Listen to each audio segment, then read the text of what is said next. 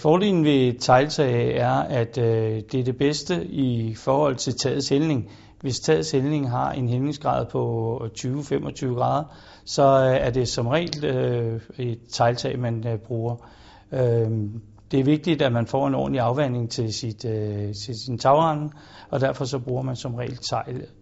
Øh, I forhold til ulemper, der vil sige, hvis vi går under øh, de 20 øh, grader, så er tag, tagstenenes sammenlægning ikke tætte mere, og derfor så bruger man som regel et andet produkt, det vil altså etanit, det vil altså tagpap i stedet for.